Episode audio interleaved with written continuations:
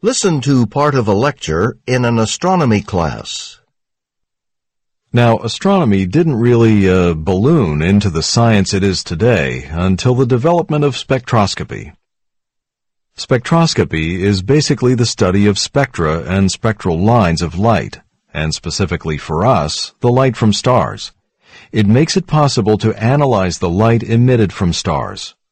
When you analyze this light, you can figure out their distance from the Earth and identify what they're made of, determine their chemical composition. Before we get into that, though, it's probably a good thing to back up a bit.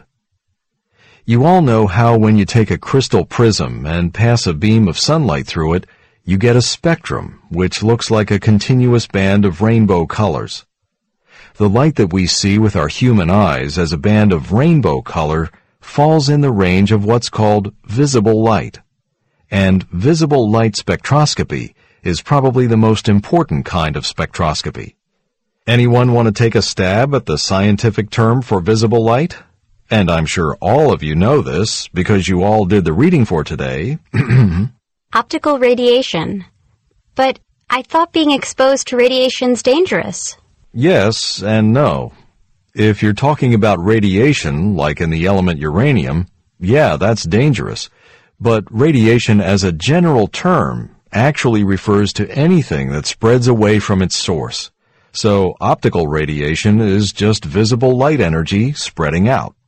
Okay, so we've got a spectrum of a beam of sunlight, and it looks like the colors bleed into each other. Uh, there are no interruptions just a band flowing from violet to green to yellow to, you get the idea.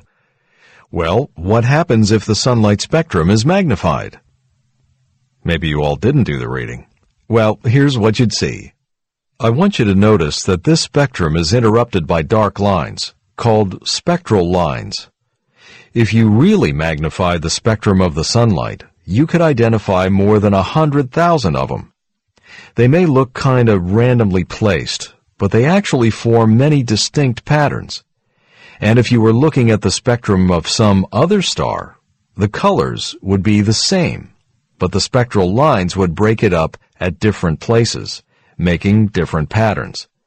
Each pattern stands for a distinct chemical element, and so different sets or patterns of spectral lines mean that the star has a different chemical composition. So, how do we know which spectral patterns match up with which elements?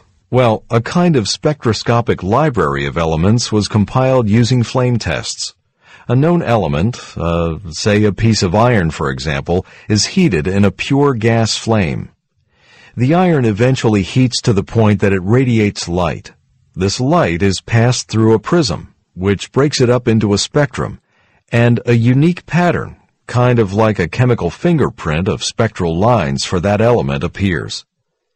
This process was repeated over and over again for many different elements, so we can figure out the chemical makeup of another star by comparing the spectral pattern it has to the pattern of the elements in the library. Oh, an interesting story about how one of the elements was discovered through spectroscopy. There was a pretty extensive library of spectral line patterns of elements, even by the 1860s. A British astronomer was analyzing a spectrograph of sunlight, and he noticed a particular pattern of spectral lines that didn't match anything in the library. So he put two and two together, and decided there was an element in the sun that hadn't been discovered here on the Earth yet. Any guesses about what that element is? It's actually turned out to be pretty common, and I'm sure all of you know it. Okay, let's try something else. Any of you happen to be familiar with the Greek word for sun by chance? Something like Helios or something like that. Oh, it must be helium. So you're saying that helium was discovered on the sun first? Yes, and this is a good example of how important spectroscopy is in astronomy.